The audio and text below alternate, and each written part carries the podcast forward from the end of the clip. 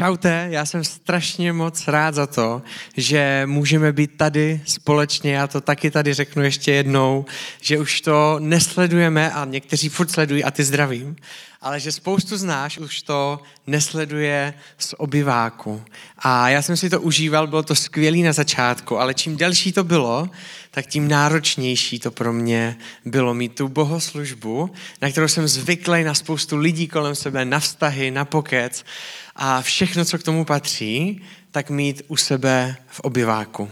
A jediný, kdo do toho kecal, tak byla moje malá dcera, která do toho kecala vždycky a bylo to v pohodě, ale jsem strašně rád už za to, že tady můžeme být takhle společně, že tady můžeme být znovu spolu.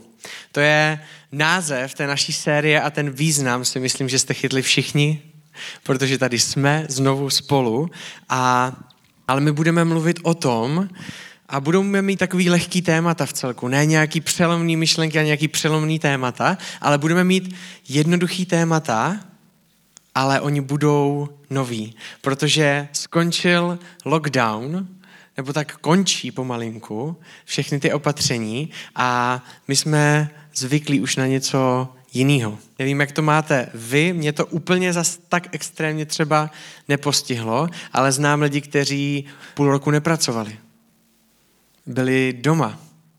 A předtím pracovali 10 hodin denně třeba, to byla moje mamka, která byla kadeřnice, a najednou po půl roce jde znovu do práce. A v celém tom její okolí všichni kadeřnice, s kterými se bavila, tak začali pracovat jenom 6 hodin denně. Protože už se jim nechtělo. Protože to bylo jiný protože jsi zvykli na to jiný tempo, na tu jinou realitu, na nový zvyky, nový návyky. A ze začátku karantény to bylo těžké si všechno přehodit, ale na začátku tady tohohle období bude těžký to všechno nahodit zpátky. A o tomhle budeme mluvit tady v téhle sérii. Jak si to nahazovat zpátky, protože to není samozřejmost. A nikdo z nás nezačne tam, kde před karanténou skončil. Nikdo z nás nepřijde a na lusknutí prostě bude úplně stejný. Pro spoustu z nás to bude těžký být v sále s lidma a i s takovýmahle rozestupama.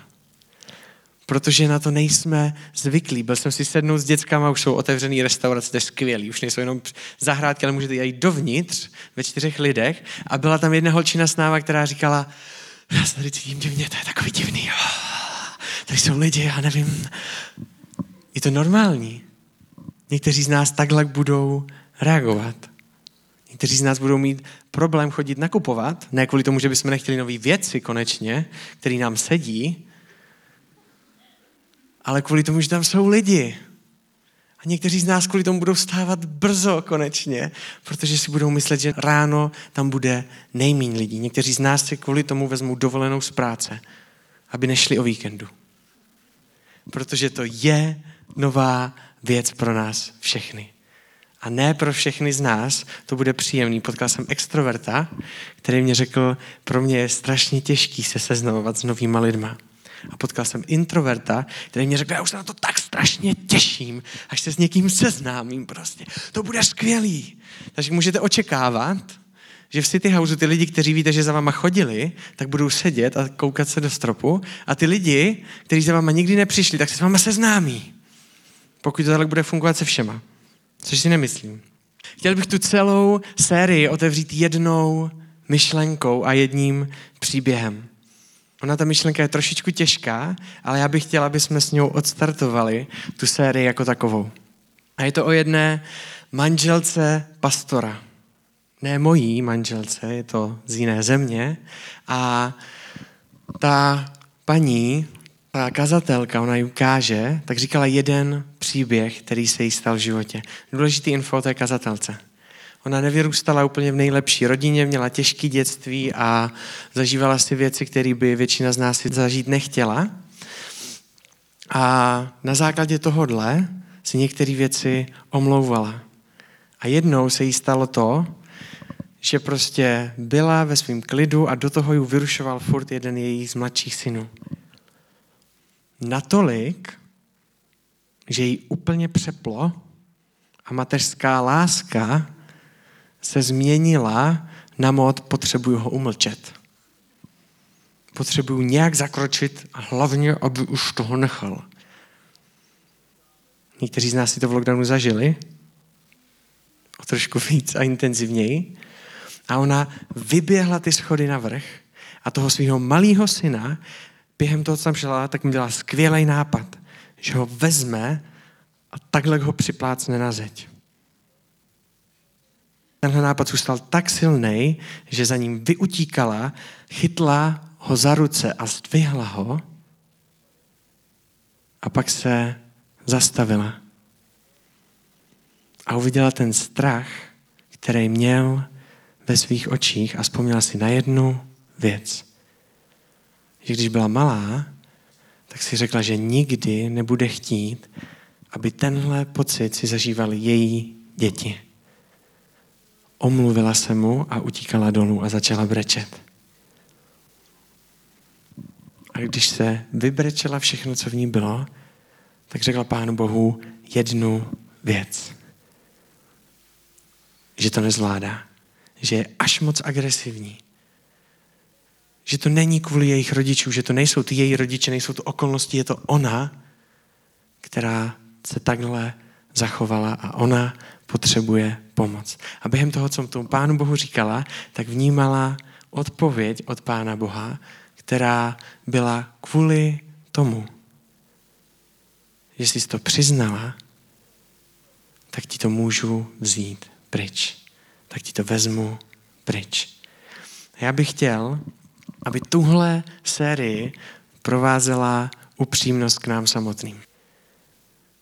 Víte, všichni máme důvody se litovat. Všichni z nás. A kdybychom se tady sedli a dali jsme si papír, tak jich každý napíšeme spoustu. Protože žijeme ve světě, v kterým žijeme a dějou se věci kolem nás, které se dějou. Ale Ježíš nás nepřišel litovat. Ježíš nás přišel uzdravit na prvním místě.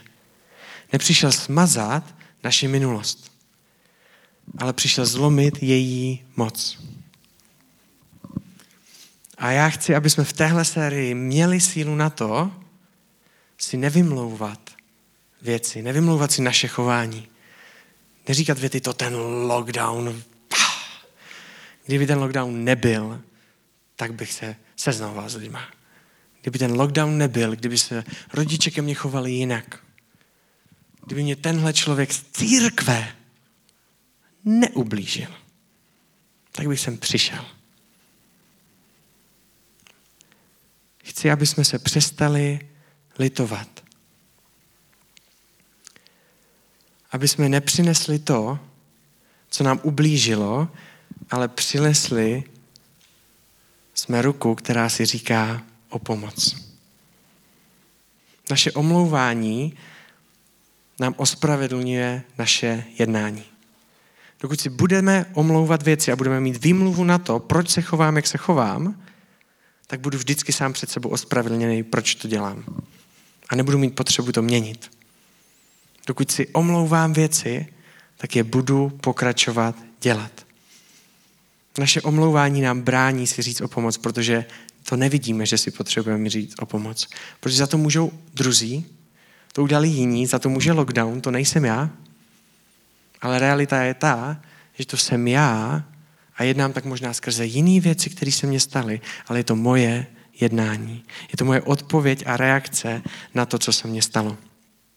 Tohle bych chtěla, aby jsme si vzali, já vím, že to je těžší myšlenka na začátek, po osmi měsících, když jste se těšili na veselou církev.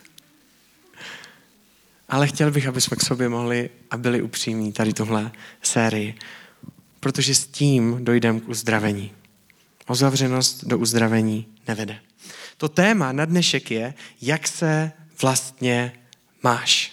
A Verča tady říkala skvělou věc, jak přijeli Američani a byli, před, byli překvapení z toho, že když se bavili s malýma dětma na základních školech a zeptali se jich, jak se máš, tak jim doopravdy začali mluvit o tom, jak se mají, co se děje u nich doma, co se jim daří, co se jim nedaří. A je to kvůli tomu, že v Americe je ta věta, jak se máš, how are you, že je to fráze, která se vlastně neptá na to, jak se máš, ale je to něco jako čau. doplníme, jak se máš a jdem pryč. A my to můžeme házet k Američanům, ale já věřím tomu, že to máme tady v Česku. Možná ne tak silný, ale já to znám sám od sebe. Možná vám malí děti řeknou, jak se mají, ale velký, my, dospělí, většinou řekneme, jo, dobrý, co ty? Já taky dobrý, fajn. A co hokej? Kámo, ti Češi.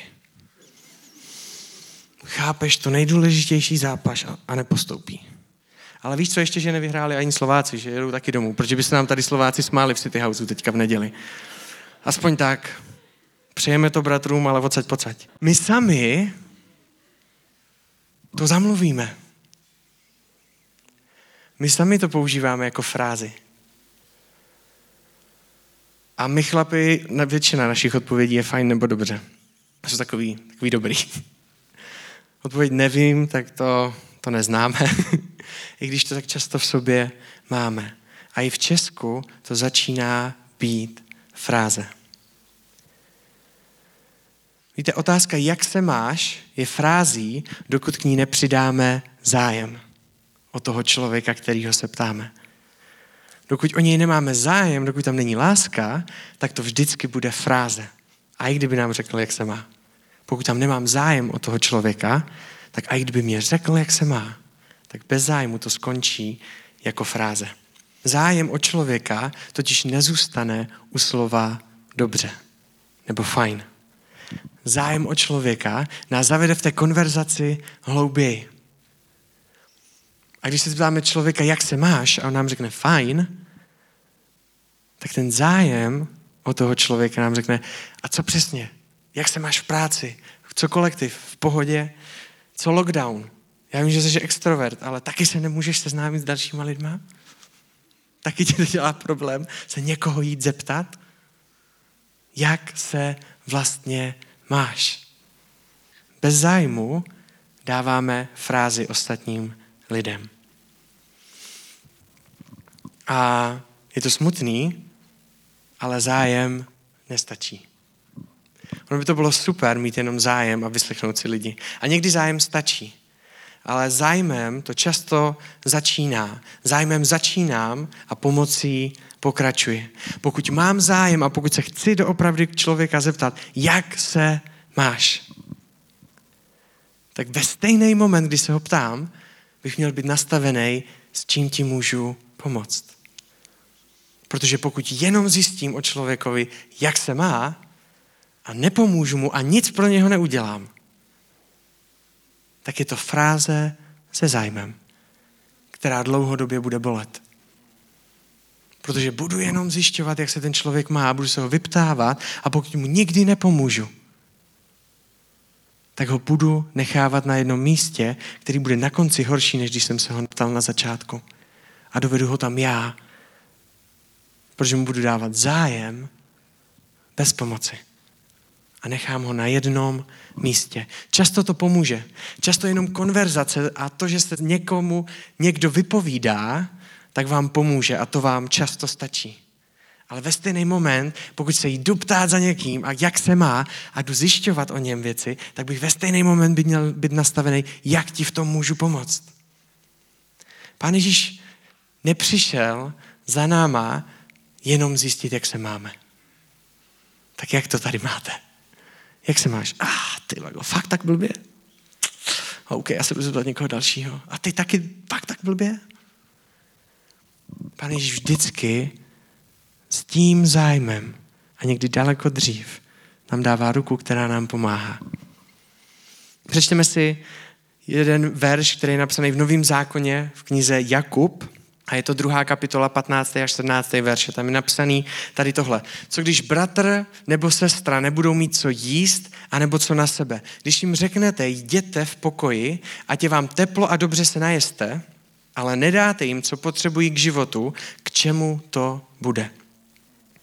Právě tak víra bez skutku, víra sama o sobě je mrtvá. Jak přistupujeme k ostatním lidem, když se jim ptáme, jak se mají, jak chceme přistupovat. Víte, když zjištíme jenom potřeby lidí a necháme je s potřebama, tak to není ono. Ten zájem je start, ale zájem není cíl. Koukneme se na jeden příběh, který vám převyprávíme, je napsaný v Lukáši v 5. kapitole od 17. do 25. verše, kdybyste se potom na ten příběh chtěli kouknout nebo si ho přečíst. Já ho teďka jenom převyprávím a já ten příběh mám strašně rád, protože to je o tady těchto čtyřech týpcích za mnou. A to byli týpci, kteří prostě si tak žili životem a jednou se stalo, že k ním do města přijel pán Ježíš a šel tam k jednomu člověku na návštěvu. A přišel k němu a byl tam, jedl tam, začal tam vyučovat a dozvěděl se to strašně moc lidí, tak se stalo to, že tam nedotrželi v tom domě ani jedno z těch nařízení covidových. Protože tam je napsaný, že jich tam bylo strašně moc, všichni naplácení na sobě, lidi se koukali do oken, nedalo se tam ani jak dostat, nebyl tam žádný únikový východ a žádná strategie na únik, všichni se tam narvali jen jak mohli a s tím městem se to dozvěděl i jeden člověk, který byl chromej. A ten jeden člověk, který byl chromej, tak chtěl to, co všichni ostatní. Přijít za Ježíšem a poslechnout si ho. A možná chtěla i něco víc. A měl kolem sebe čtyři týpky, kteří mu to umožnili. Protože bys tam sám v životě nedostal. A oni ho vzali, každý za to lehátko a šli s ním k tomu baráku a už z dálky viděli, ah, kámo, jdem pozdě. Já vím, že psali, že to začíná v 10 hodin ráno, ale tohle jsme nevychytali. A on říká, já bych strašně chtěl se s ním potkat. A oni řekli, víš co, pojď sem, půjdeme na střechu. A vzali ho na střechu a zařídili mu to, aby se potkal s pánem Ježíšem, když to nešlo oknem, když to nešlo dveřma. A všechno bylo zaplněné, tak řekli, víš co, rozebereme střechu, pojď. A reálně to udělali. Takže během toho, co tam pán Ježíš sedí a vyučuje a všude kolem něho jsou lidi, tak začíná padat něco ze stropu. A v Bibli není napsaný, jestli pán Ježíš prostě si dal pauzu a řekl, počkáme, než to dělají. Nechce jim někdo pomoct? Jsou na to jenom čtyři. Střecha je celku pevná, má to udržet borce, že jo? Není tam napsaný, co dělal. Já si myslím, že to nezastavil. A že povídal dál. Tohle není napsaný v Bibli. Ale myslím si, že prostě povídal dál. A všichni ostatní se začínají soustředit na střechu napadající strop. A pán Ježíš mluví a vyučuje. Do té doby, než se z toho stropu nezačnou padat jenom kusy tašek a hlíny a nějakých věcí, ale začne tam pomalinku takhle ve slow motionu padat celý borec. A je na lehátku. A ty čtyři kamoši ho spouští k pánu Ježíši. Tehdy napsaný, že to pán Ježíš zastavil. To, o čem mluvil předtím. A pán Ježíš se na něho kouká a říká mu, tvoje hříchy jsou ti odpuštěni. Zlomil jsem moc tvé minulosti. A jsou tam lidi, kteří si říká, ah, co to je za týpka že jako kdyby odpouští hříchy. Což jako kdyby do našeho jazyku znamená věci, které minuli Pána Boha, špatný naše jednání a věci, které jsme nezvládli v životě. A Pán se na ně kouká a říká, co je jednodušší pro člověka říct. Že jsou mu odpuštění hříchy nebo vstaň a choď. Ale abyste věděli, tak já řeknu i tu druhou věc. Vstaň a choď. A ten týpek, který celý svůj život žebral u vchodu města. Tak tam stanul před všema. A poprvé, já nevím, jestli mu třepali kolena nebo ne. Nevím, jaký to je pocit. Ale on si to poprvé v životě zažil a chodil. Proč? Protože tam byli čtyři lidi, kteří ho donesli střechou za pánem Ježíšem. A moje otázka na každého z nás je, koho nesu já. Koho ve svém životě nesu já. Koho chci nést já. nebo vůbec chci někoho v životě nést. Protože ne vždycky to bude jednoduchý. Jsme lidi, známe se, ne? Tady tohle taky nebylo jednoduchý. Žádný jiný příběh v Biblii už nemluví o tom, že by někoho spouštěli stropem, co já vím, takhle. Někdy s lidma, o který se budeme starat v životě, tak s nima budeme muset projít cestu, která bude těžší. Která nebude obvyklá. Nebude to dveřma, nebude to oknem a nebude tam prostor. A bude muset najít něco jiného, vytvořit víc aktivity k tomu, aby jsme někoho mohli nést. Protože to bude někdy náročnější. Víte, boží srdce je plný toho, aby neslo nás. Koho chci nést já? Koho nesu já? Kde už to je moc těžký a říkám si, pytla, a i tyhle dveře jsou zavřený? Jsem v momentě, kdy někoho nesu a už to chci vzdát? Tak si říkám, já ne. Může mě někdo vystřídat? A to je v pohodě. Ale myslel jsem si, že to zvládnu sám, ale budu potřebovat další tři. Je tady někdo takovej? Koho nesu? A ta druhá otázka tady tohohle příběhu je, kdo nese mě? Ty někdy je pro nás lehčí pomáhat druhým, než si nechat pomoct. Protože pomáhat druhým nevyžaduje mou zranitelnost. To vyžaduje jejich zranitelnost. To vyžaduje jejich odvahu na to, aby mě řekli, s čím mají problém, kde chcou pomoct. A můj zájem, aby jsem se jich na to doptal. Ale odvaha nechat si pomoct vyžaduje mou zranitelnost. Otevření mých témat, který jsem s nikomu neřekl v životě. Mám odvahu na to být otevřený, aspoň před jedním člověkem. Mám odvahu na to otevřít věci, kterými se doteď omlouvám ve svém životě. Který se mě staly a slouží mě jenom na to, aby jsem si omlouval svoje jednání.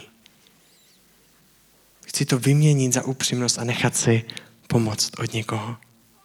Víte, jako církev bychom měli být připraveni pomáhat lidem.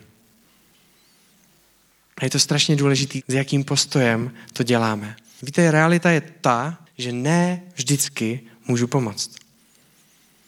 A kde nemůžu prakticky pomoct, tam se vždy můžu modlit. Jsou věci a situace, které když se dozvíte, tak nemáte co říct. A jsou příběhy, které jsou tak těžký, že nevíte, co říct. A chtěli byste strašně moc něco říct. A jednoduše nevíte, co. Nevíte, jak. A nebo jednoduše máte tři děti, manžela, rodinu a nemáte čas.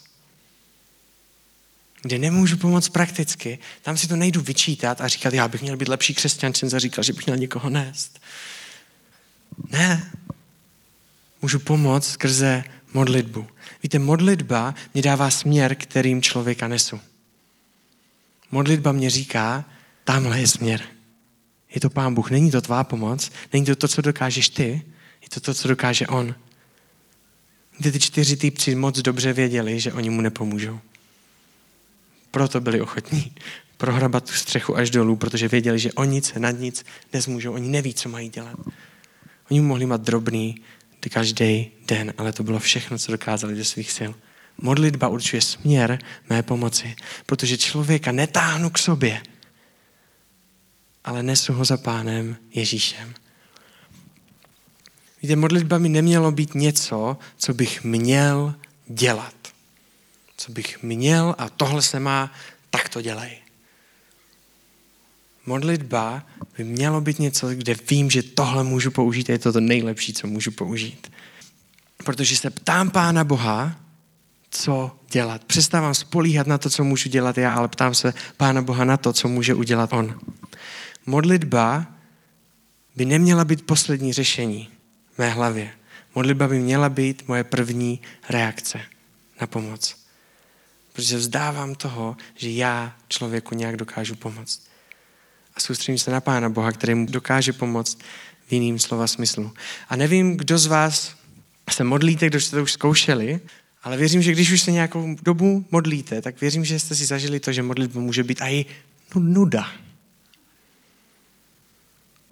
A že to je někdy dlouhý, když se spolu lidi modlí a vy si říkáte, oh, ať už to začne, dobrý, to jsem slyšel, můžu to zkrátit.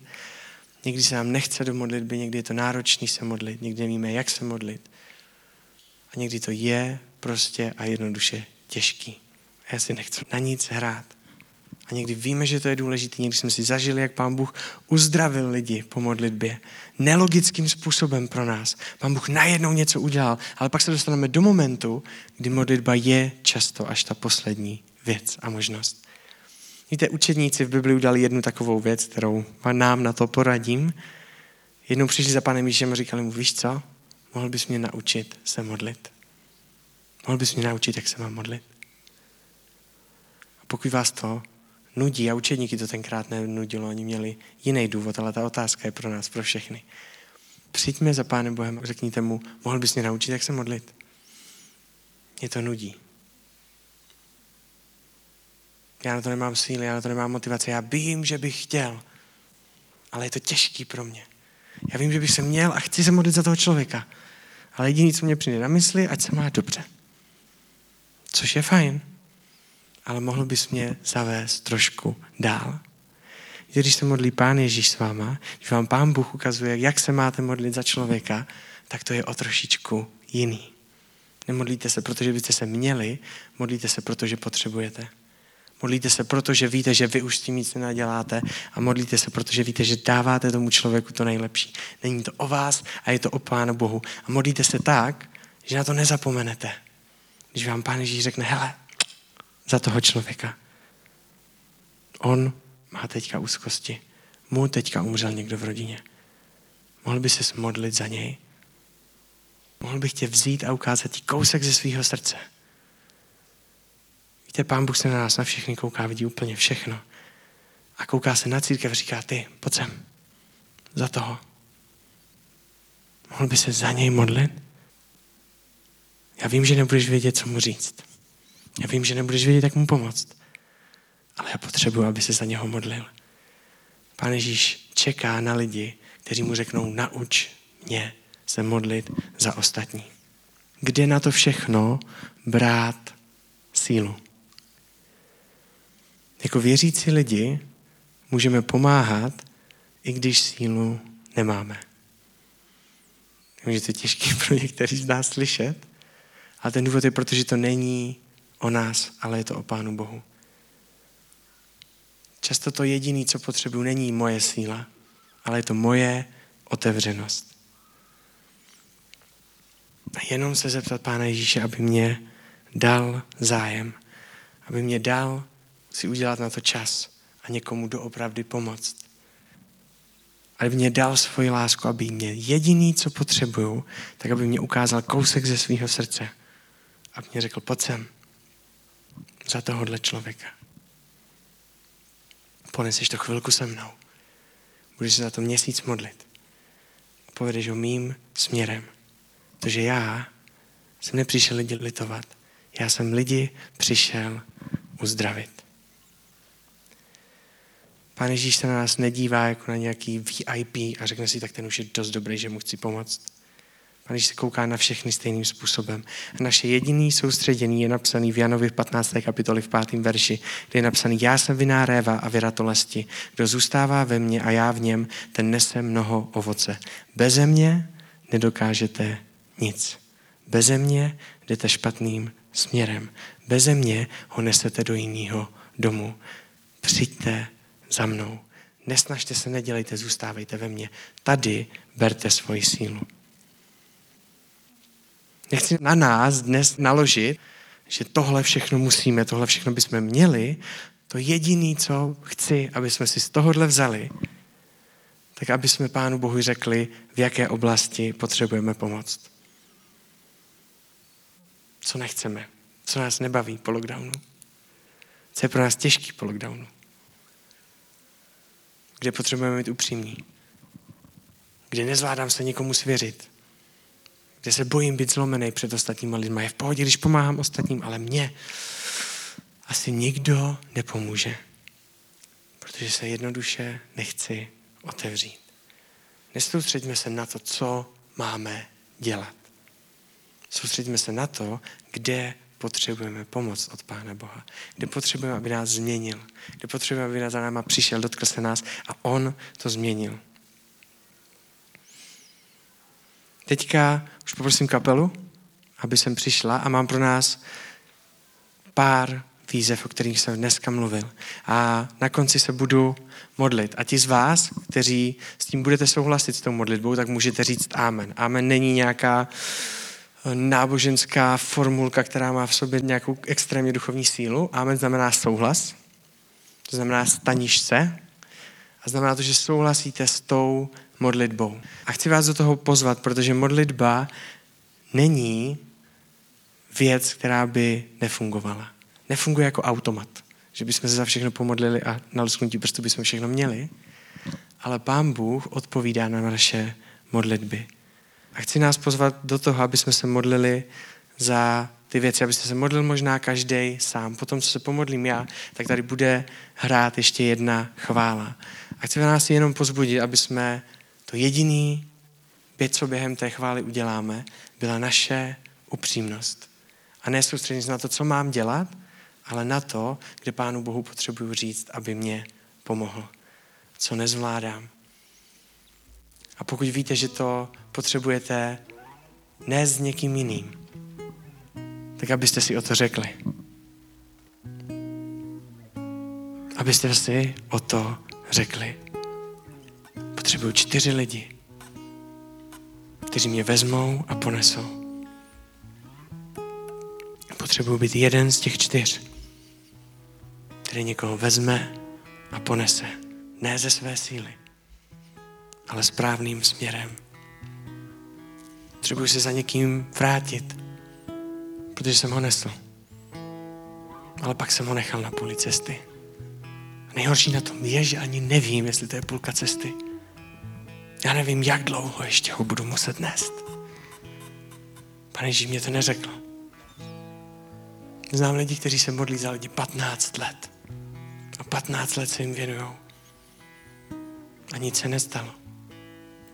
Znám lidi, kteří se modlili a věnují se lidem 15 let. A jejich život se totálně změnil. Když se člověk setká s Pánem Ježíšem, tak se mu mění život a je uzdravený. Pojďme za ním někoho donést. Pane Ježíši, já tě chci prosit za to, aby jsme nebyli lidma, kteří se soustředí na to, co mají dělat z vlastní síly. Aby jsme nebyli lidma, kteří se tlačí do něčeho. Ale chci tě prosit za to, aby jsme byli lidma, kteří jsou před tebou upřímní. Aby jsme byli lidma, kteří si dokážou říct o pomoc. Když potřebujeme zažít něco od tebe, nebo když potřebujeme pomoc od druhých. Chci prosit za to, abys nám na to dával sílu. Abys nám ukazoval tvoje srdce. Abys nás vzal kolem ramene a řekl nám, ten, za toho se modli. Tomu pomož, toho nes a přines ho ke mně. Protože moje strategie je to, že si budu používat církev. Amen.